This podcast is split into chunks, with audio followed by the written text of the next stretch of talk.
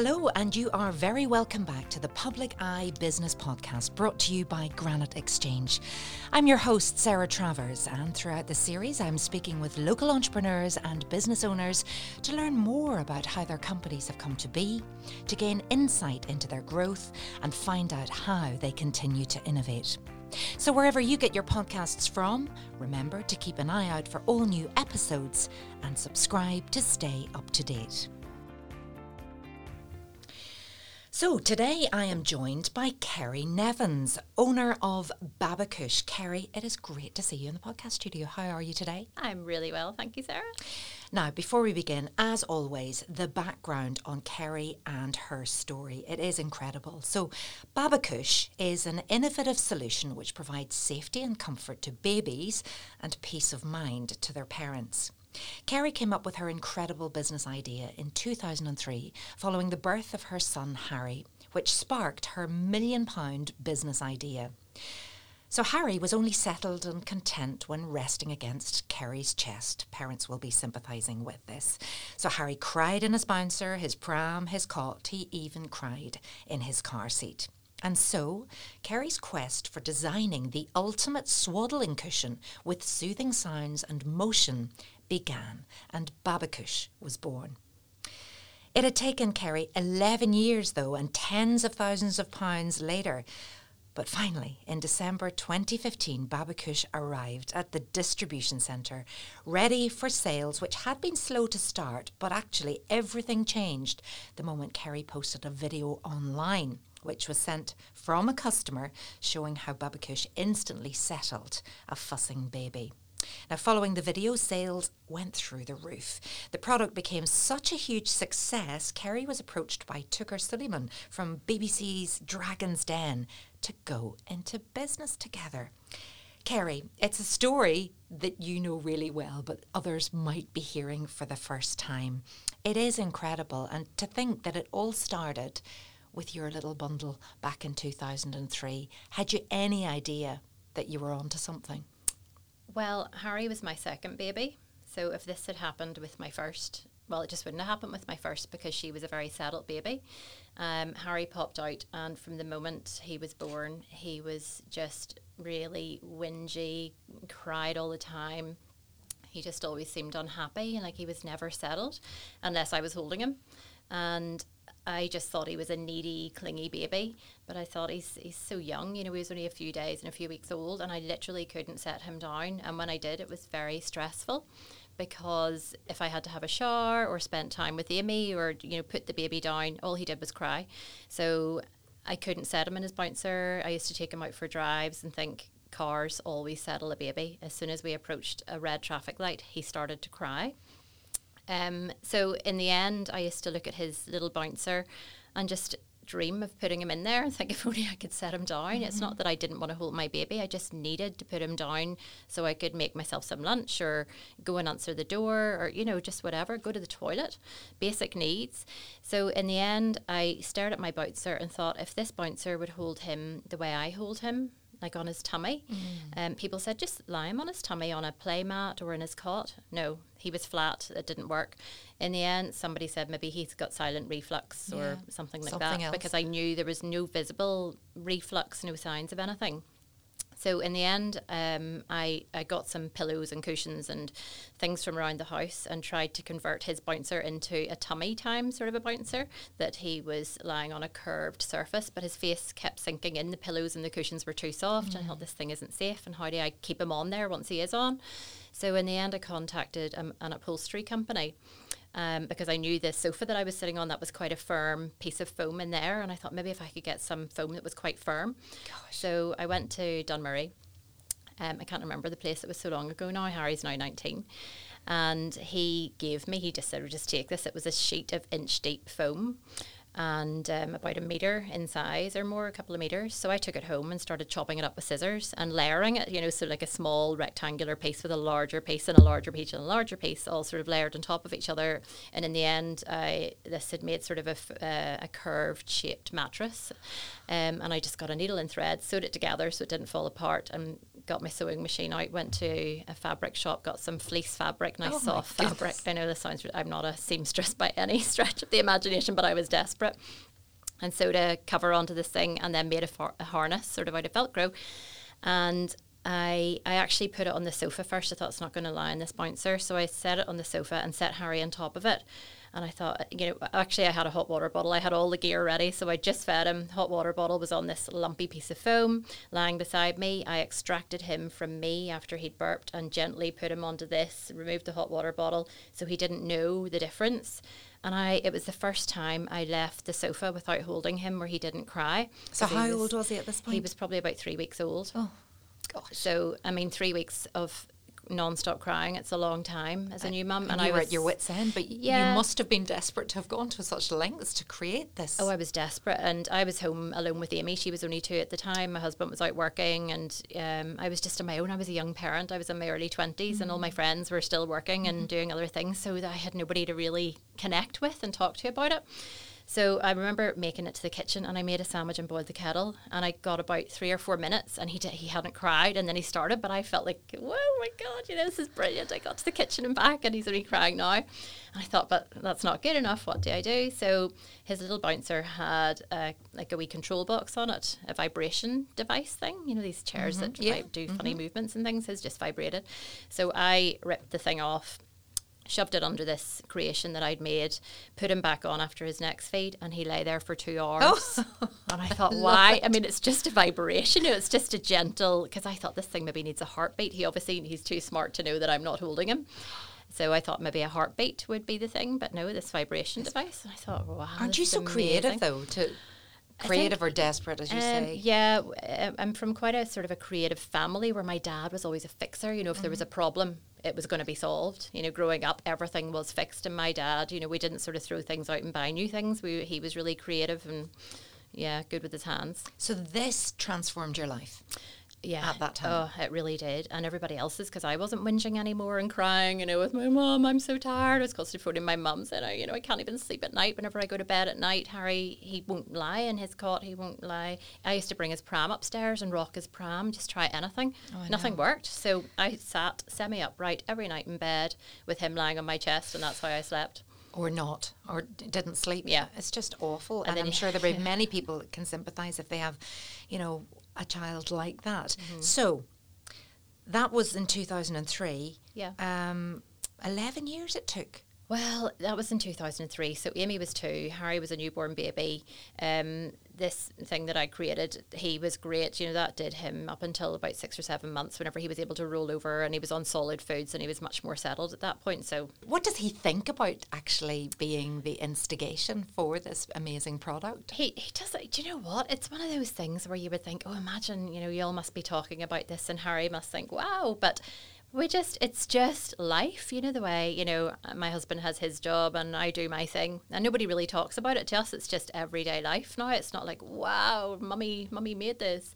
But whenever they were younger and before it was out there, um, I, I remember having, Harry was probably about eight or nine months old and one of my sisters, you know, different friends and family members were starting to have babies, and people were saying, "Can I borrow that thing you made for Harry?" Even though their babies didn't have whatever it was Harry had, they weren't as bad, but just for those moments when the, the baby's just being clingy or they're teething and you can't set them down, whatever.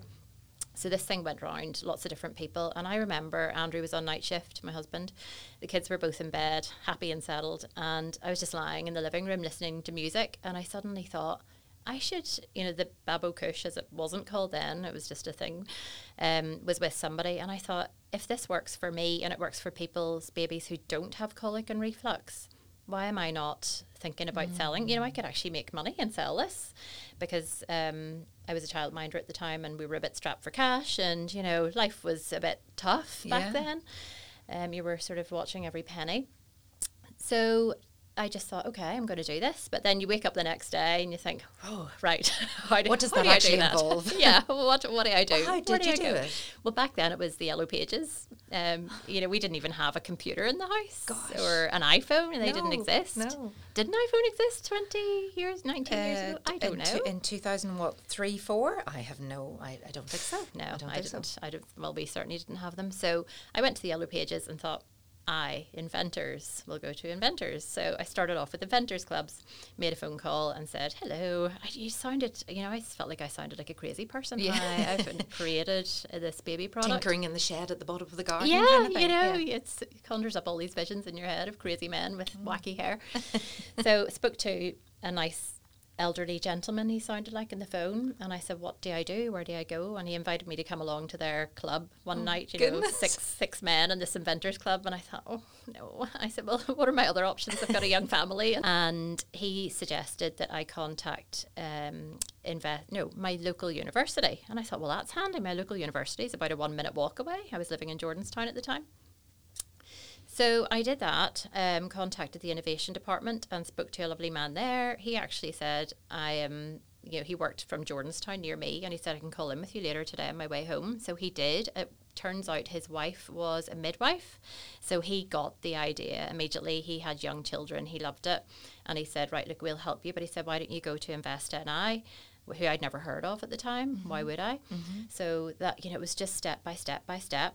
Um, so contacted Invest NI and they um, liked the idea. I didn't know what I was going to do. They just said come in and see us and bring it with you. So I sat down, had a meeting with a man, and he said I I can see you know why you've done this. It seems good. He said so if you could do a presentation in front of a panel of ju- not judges. I can't remember what he called them, and I thought, oh dear God, no, do I have to do that? This, you know, I immediately started thinking, oh no.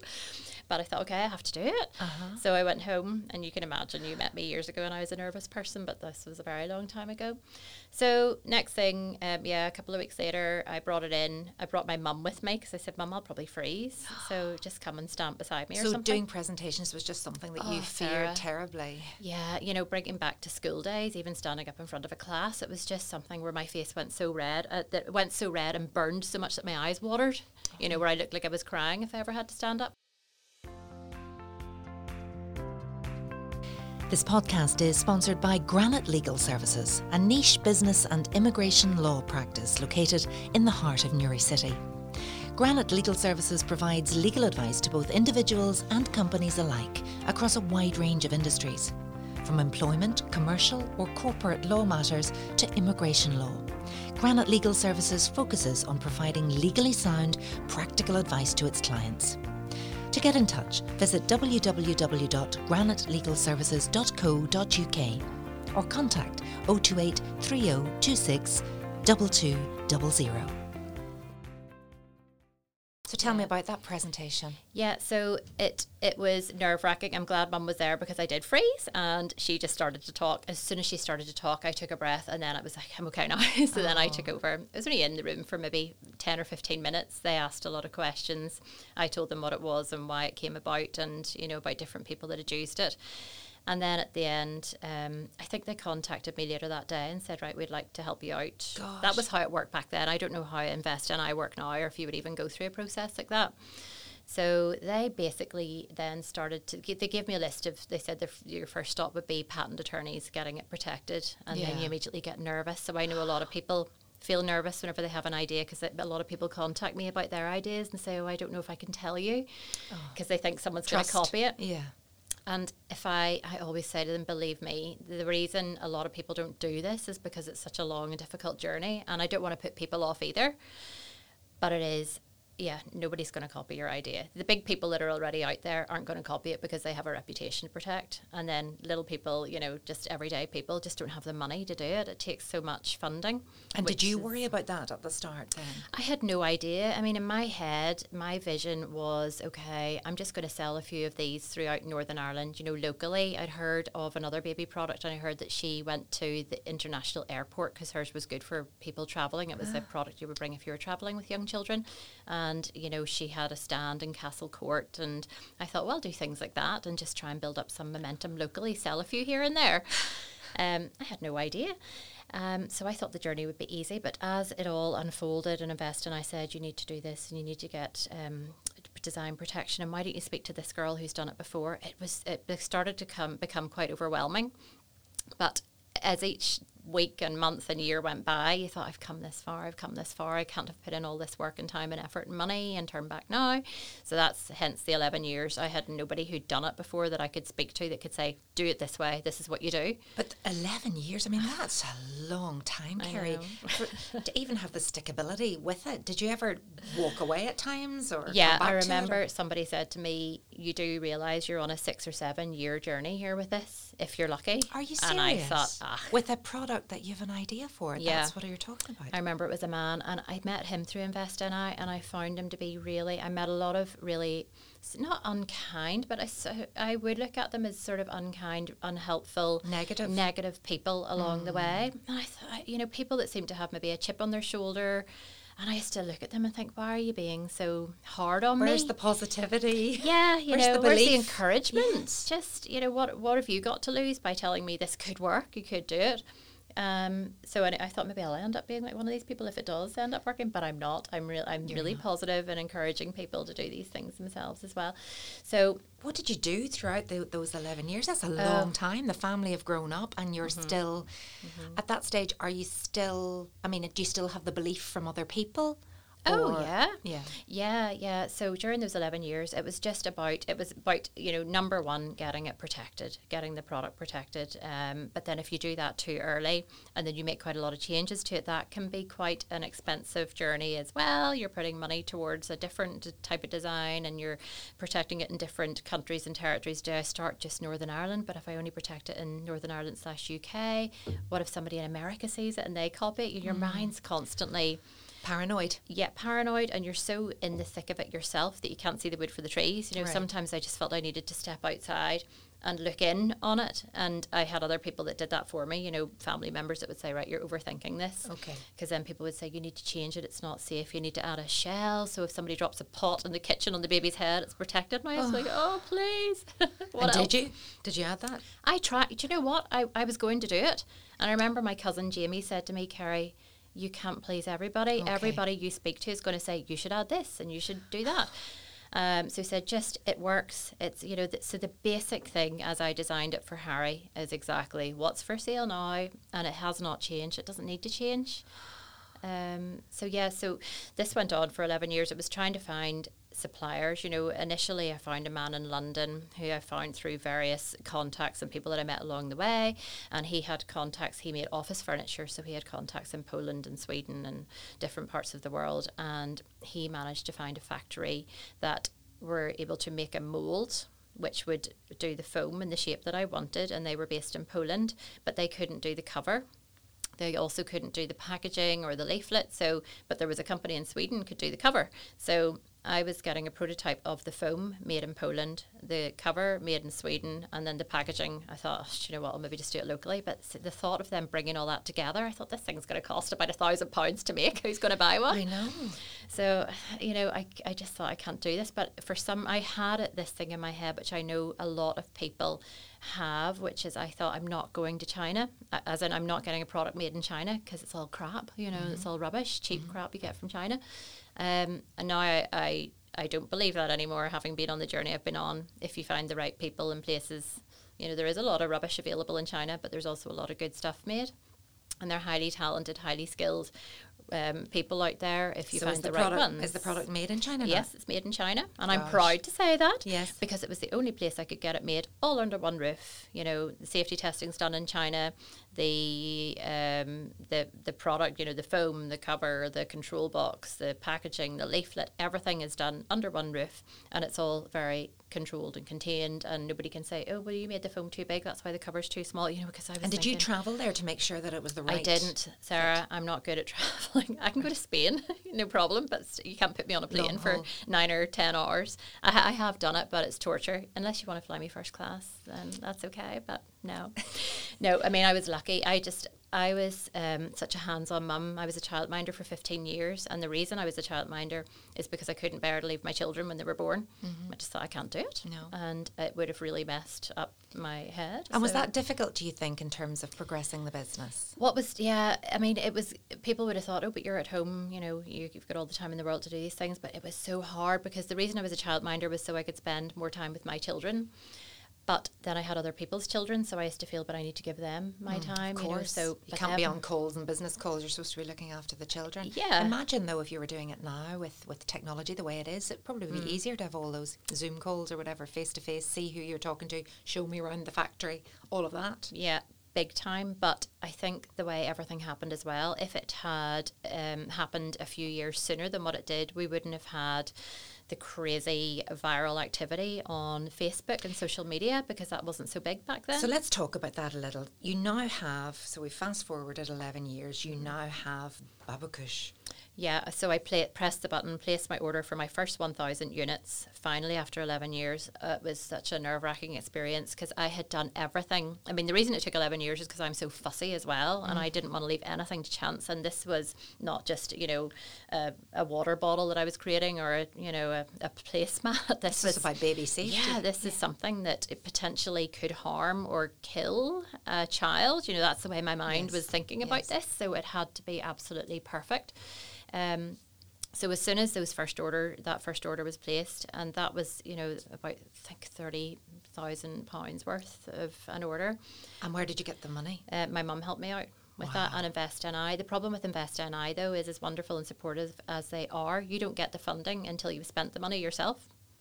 So I used to say to Okay, them, it doesn't make sense. You know, we need the money. No, you know, up front. Eh, that's the, yeah. that's a big problem for people, isn't it? They just, Yeah. you know, where am I going to get the funding to, to start mm-hmm. off? Thank um, goodness Thank goodness for mum. help, yeah. And I'm sure she's very glad she did.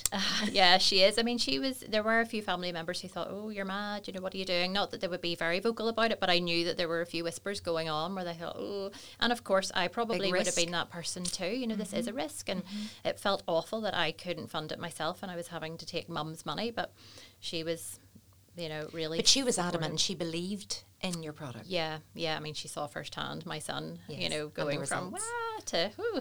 and you know the fact that you had your friends and your family and they got results as well. Mm-hmm. So what happened next? So these thousand units, they took five weeks to land in a UK warehouse. I remember people saying, "Are you going to post these out yourself? Are they going to go to your garage?" And I thought, "I wouldn't. Where would I put a thousand? It's quite a big product." So thank goodness I organised a freight company, a distribution company, where they went to in Northern Ireland, and I had them. For, this was now the end, sort of coming into December. The stock arrived and my website was really iffy and it- every time i looked at it there were spelling mistakes and it just stuff you know the technology it just changes. You press a button and it goes all skew if Yeah. so i was quite uh, you know, worried about that and I thought I'd just have to put it out of my head till after Christmas. So a few kind um, family and friends, you know, friends of friends and stuff like that, you know, bought one or two. And after Christmas, once I had a bit more time, I said, look, um, anybody who's bought one, would you send me a photo or video of your baby so I can start trying to build things up on social media and share bits and bobs. So that was great. I shared a couple of photos, nice photos. But then somebody, a parent, had bought one uh, in January. I think it was January, and she sent me a video of her baby on the Babocush. So I just share. She shared it on her Facebook page. I then shared it on the Babocush Facebook page, and her baby wasn't a particularly unsettled baby, really, compared to Harry. But he just loved the Babocush. He loved lying on that position on his tummy. So he was a bit whingy, just wah, wah, you know, not screaming his head off. And the video was just her then putting him on, strapping him in, and him just, you just physically saw him relax oh, on it. Amazing. Yeah, so I posted that one Tuesday night. I- I always remember it was a Tuesday night, and about an hour later, um, I got a message from a, a friend saying, "Oh, Kerry, congratulations!" And I said, "Oh, why, what's happened?" And she said, "Your Facebook video, you know, it's going viral." And I went, "What? What does that Facebook even video? yeah, what does that mean?" So I went on and looked, and it said um, the video. I said it says 10 million, 10 m something, and I thought, "What does that mean?" So it turns out it had 10 million views within about two hours of me posting it. So I would- this is about you know eight at nine o'clock at night, and I was getting ready for bed, and I was like, "Oh, this is very exciting. How am I going to sleep tonight?" So this went on, and then lots more people were messaging, and then people were sending me videos from Huffington Post. Your video has been shared by Huffington Post. I thought, who are they? But then I was reading the comments below this Huffington Post video of my product, and it was like all my worst nightmares had come true. This, you know, lots of positive, 90% positive comments. This is amazing. Where can I buy this? Da, da, da. And I was trying to answer all these messages and keep up with them. But then, you should never lie a baby on its tummy. This is a oh. cot death risk. Your baby will die. And, you know, all these terrible people. And I was trying to reply saying, this isn't a bed. It's the equivalent of a rocker. It's something that can hold your baby, so you can set it down if you want to jump in the shower or make a cup of tea. It's not, or not. It's not a permanent babysitter that you pop that baby on forever. But no. people loved it. A Oh, bit of sure. scandal, but Sure. it was the best thing that ever happened. All that negativity, it just sent it viral. And Ashton Kutcher, the, the actor, what was he? What did he do? He came a few weeks later, so there were the Huffington Post. That was a big page that they shared it. It got lots of views. I woke up the next morning to a crashed website. People oh. were saying, "I can't order your product. Where can I find this?" So I had, I think, over a thousand emails. There were three hundred thousand and something comments on Facebook below my video. Um, I had um, oh, just you know hundreds of thousands of shares and likes and all the rest. So from that, then people were saying, "Oh, Ashton Kutcher shared your video now, or CNBC has shared your video now." I was like, "What is happening here?" And I thought, Ashton Kutcher. I remember looking at this thinking, "Is this really Ashton Kutcher?" But he had, you know. So many millions of followers, tens of millions of followers, and all these orders were just flying in. I actually had to build a new website four times within the space of about two months, I think. I had four new websites because my website just couldn't keep up with the traffic. So how many orders did you have at that time? Well, before I, I had only ordered a thousand. Yeah. That was my minimum order quantity. They sold out immediately. Oh. You know, I because Yeah. yeah, I woke up the next morning basically whenever that first video went viral, to all my stock was sold, but people wanted it was there were mainly in America all these buyers. So I thought, where is this really true? Can I even sell these? And can I ship these to America? I don't know. So I contacted the distribution company and they said, What is happening here? Is this is something broken? They didn't think it was real. So they were nervous to start sending out orders. They thought something had been, I think there was a bug or we'd been hacked or something. So what was this, about 2013, 2014? Yes, this was 2015, January Right. 2015. So even that whole online buying and shipping around the world was quite new. Oh yeah, especially to me. I remember ordering something on eBay back then. My husband said, "Don't ever order off eBay or anywhere again. You've done it all wrong." That was a scam, and I thought, "Oh." So, um, but then everybody thought I was a scam. They were all saying, "This is a scam. Don't order from this company. Who are they anyway?" And I thought, "Why are you saying this? You know the abuse you get when you're putting yourself out there." Yeah, but you were ahead of the curve, really, and then maybe that support wasn't quite there. And then who do you listen to to get advice? Okay, so how did you meet the demand? Um, well, the thing was, because I'd ordered these first thousand units, I thought at least I'll have, you know, maybe a year to sell these and then I'll get some feedback and I'll make sure that it really is safe. Nothing has happened, nothing has come loose or gone wrong. But I had to make that decision basically within a week. Do I order more stock or do I, you know, you know, just wait and see is everything okay with this? But I thought if I do that, I'm going to miss the boat. You know, I need to ride this wave. So I immediately ordered 2,000 more units. And I thought, okay, so we'll had you had money come in at this point that you could use? Oh, yeah. I mean, that rein- was- yeah. right, go Yeah. reinvested. Yeah, I literally I sold them all, so woo, happy days. Um, Amazing. ordered two thousand more, easy, paid for them. But it was you're just people think, oh, it was like winning the lottery, but with a lot of fear as well. You know, it's so, So, much you've gone from being a childminder, as you said, you know, money was tight, Mm-hmm. um, hard to make ends meet, and then suddenly all of this money's coming in. Yes, uh huh. I remember sitting at my computer and I had it, it made it. It was a notification every time an order came through. It was going ding ding, but it was just going ding ding ding ding ding ding ding. I had to turn it all off. I even had my husband on his days off. He was a firefighter. Him, he sat at one computer and I sat at the other because it was just me doing this all on my own. And what did he think? He he said, "I feel like I'm married to a footballer, you know, because you're earning more than a footballer. You know, the top guys earn. That sounds really pompous, doesn't it? I don't mean it that at way, all. but No, that's but that's the shock. just felt it. so unreal. And yes, is this even my money? I don't even know what to do with it. And Well, I didn't. It, it just went straight into the business. all of those things. Sarah, I didn't take any money for, I don't know, for maybe about six or seven months. Well, no, it couldn't have been that long. It felt like forever. Time just completely froze for me, and I was just in this bubble of, you know, I wasn't getting, well, I was because I was childminding, but it got really crazy. I employed one girl who contacted me. She was actually my ex babysitter whenever we were younger, so she was about 10 years older than us. And she said, Oh, congratulations on your business. Da, da, da, da. And I said, If by any chance you're out of work, please let me know. I need help. And she said, I Yes. actually am. I'm available. I've just, you know, I've left my old job. And I said, Oh my God, please help me. And she was fantastic.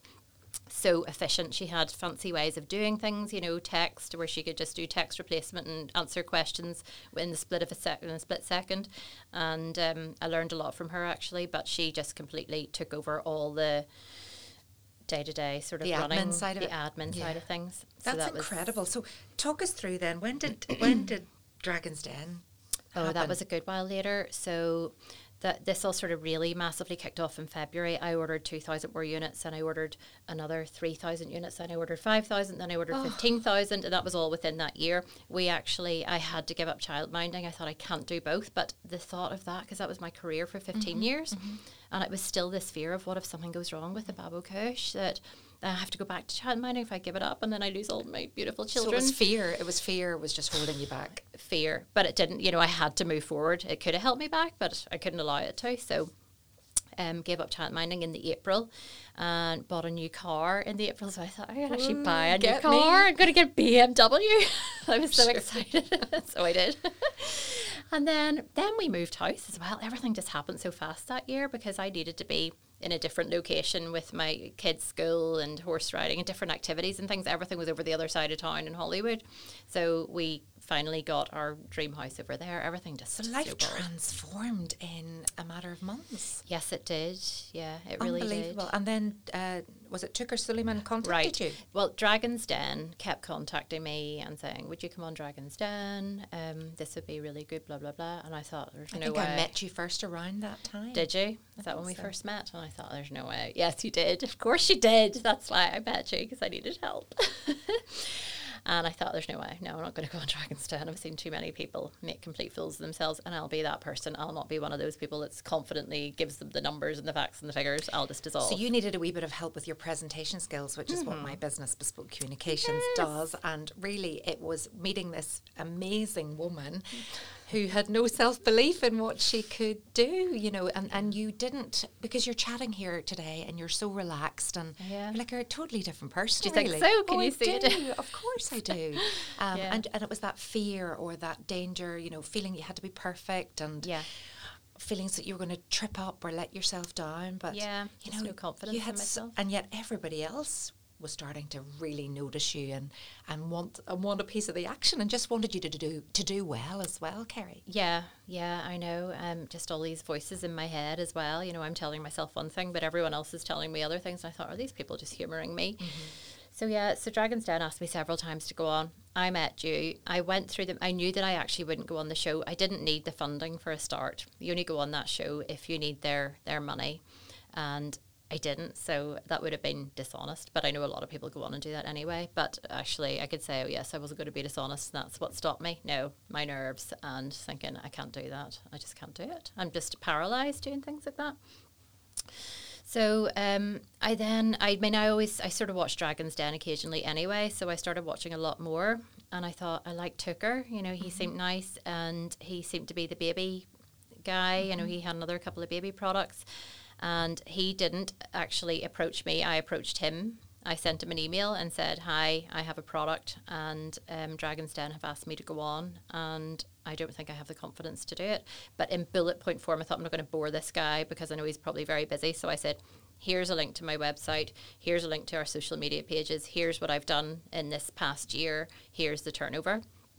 Please let me know if you know you'd ever want to meet or chat or whatever. I got an email back that day saying, Can you come and see me in London next Tuesday? and I think I was on the Friday and I went, Okay. All right then. okay, yeah, sure. Gosh.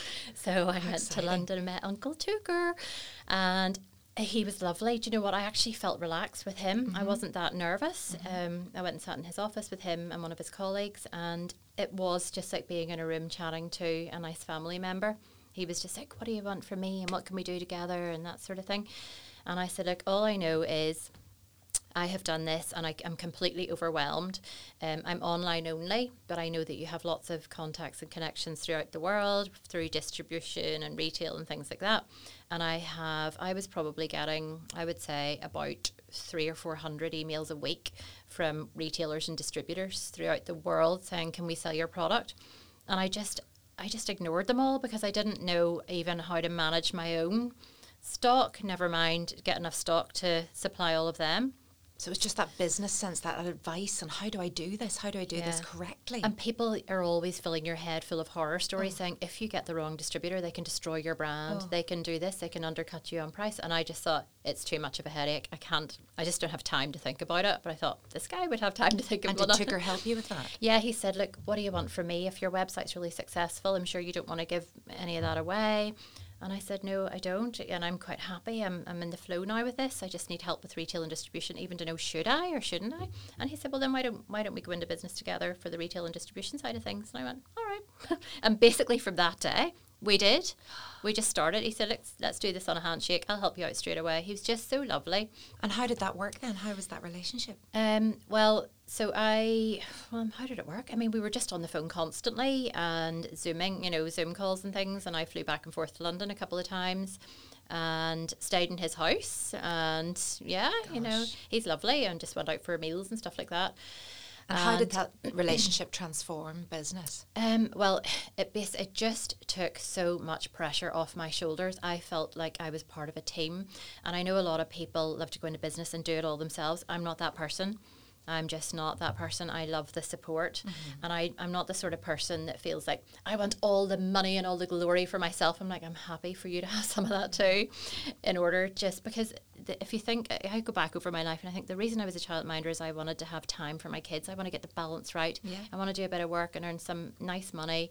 And have a nice life a yeah, good balance. And I didn't have a life. See, for a good two years, whenever Babbo first took off, I didn't have a life. And I felt so guilty that I just didn't have time for my kids. So, whenever Touker came along, I just started sending him all the accounts and all the paperwork and the admin sort of stuff. And his team just took over and I thought this is going to be such a mess. Initially, it's going to take months to settle into a routine. It didn't. Nothing went wrong. Everything went right. He managed all the stock. So all of that worry, all of that anxiety, literally, you, know, you just, just needed changed. to trust. And how much of a cut was he getting then in the business? Not talking about that, sir. Oh, come on, Kerry. no. right. Okay. And are you still working together? Yes, we're still working together. Uh-huh. Right. Okay. Yeah. Yeah, and where are you now then with Babocush? So now I, I just, I mean, I'm probably I mean, somebody said to me in my last holiday in Spain, "Enjoy your retirement," because I said I feel like I'm retired. Have you, know, as in, yeah. Well, I mean, from whenever I first met Touker, I really did take a step back. So I'm very much involved in new product development and different ideas, and you know, I do like to keep on top of things, and I will always be in touch, probably three or four times a week with our um, agent in Hong Kong. He's based in Hong Kong, but he would do all the sourcing and deal with all the factories, which is lovely. That's why we don't have to go to China and do. I mean, I I still even to this day I think I wouldn't know what to do if I went to China. But it's such an incredible story that started, you know, with a need that you had, mm-hmm. and you built something with your own hands through your creativity. Mm-hmm. You had that self, you had that belief in the product, but not in the belief in yourself. Oh yeah. You you built relationships based on trust, which is actually a good thing to have done. You might have jumped in too quickly with someone else, and it and it yeah. wouldn't have worked. But yeah. you know. You ha- have been able now to get that work life balance mm-hmm. right. Yes, I really do. You know, I have so much time for me and my family, and yeah, my life's just lovely. you know, I get up and I don't have to set an alarm in the morning. Do you pinch yourself sometimes? Yeah, I mean, do you know what? I'm I'm I'm the sort of person I do I meditate and I'm quite spiritual and I'm into you know the law of attraction and that sort of thing. So I'm always every day, if not every minute of the day, I'm constantly grateful and thanking and saying thank you for my lovely life and you know thank you for all the time that I have. And I think the more you sort of affirm those nice positive things, maybe the more you bring that into your life. Uh, you know, if I do look back, I can see a pattern there.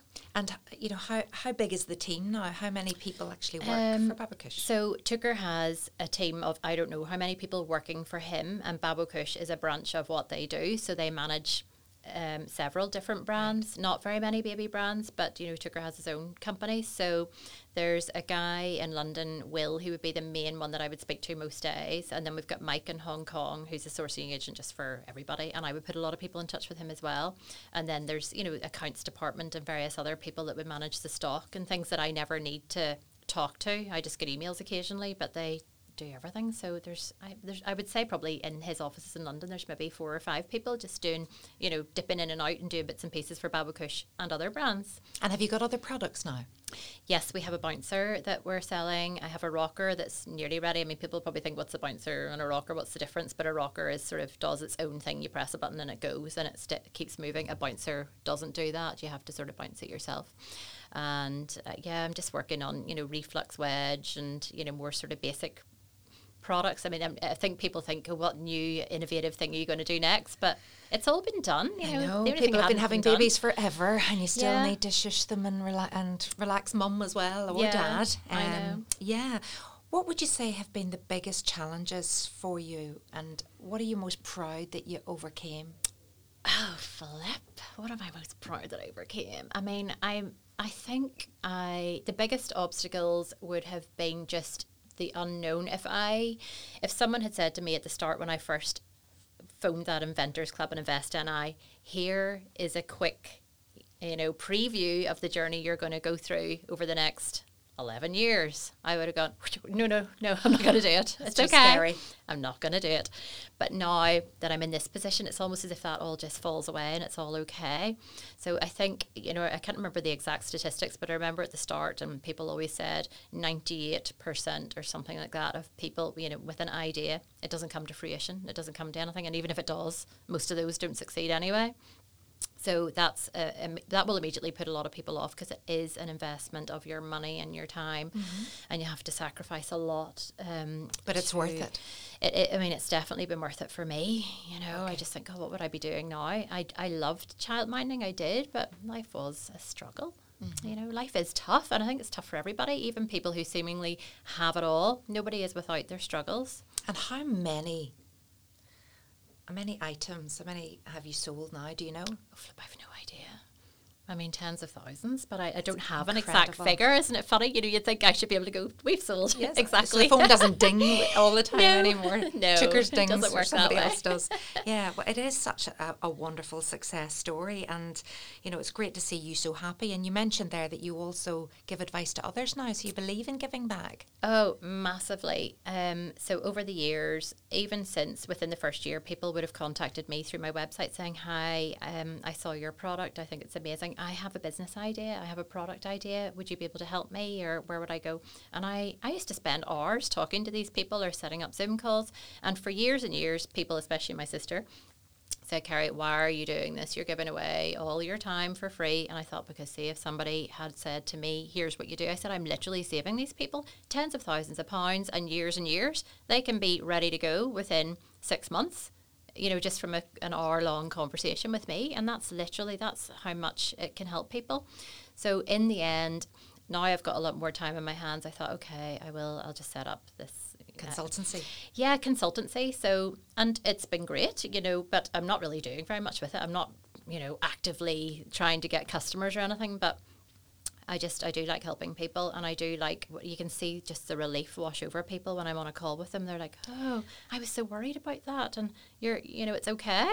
Well, actually, I ask this last question to every single person who sits where you are in the podcast studio, okay? But actually, today, I really feel the advice, advice is going to be really worth listening to because the purpose of this podcast is to inspire existing bu- uh, business owners and those ambitious entrepreneurs to grow their business by offering insight into the success of businesses such as Babocush.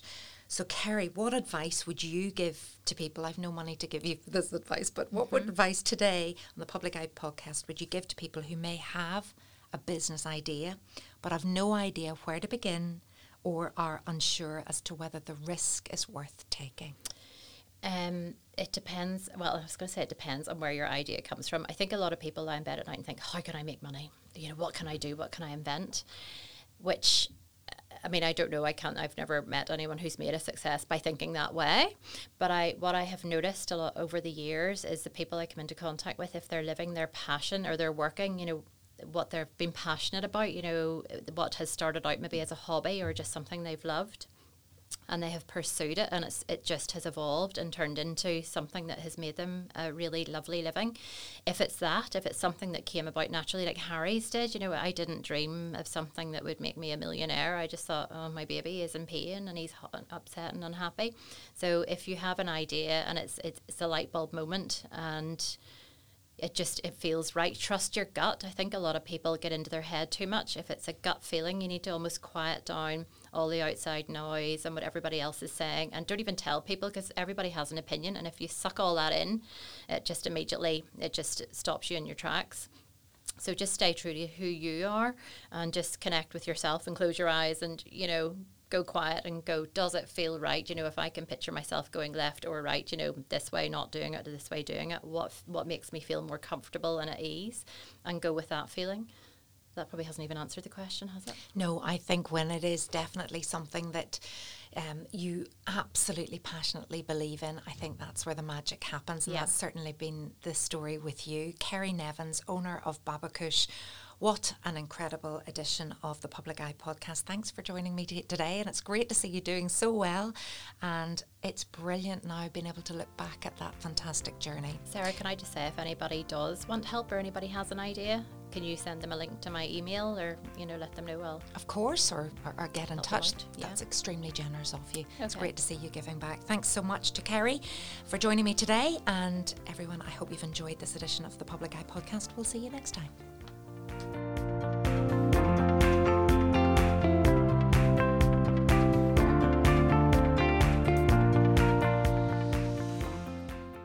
This podcast was recorded in Granite Podcast Studio. Interested in starting up your own podcast but don't know how? Granite Podcast Studio can help. Record your podcast in our state of the art studio, which is based in the heart of Newry City. Our studio has cutting edge and user friendly technology and can seat up to four people. We also provide an editing service for our team using your guidance and editing notes to provide you with a flawless finished product, leaving your listeners wanting more.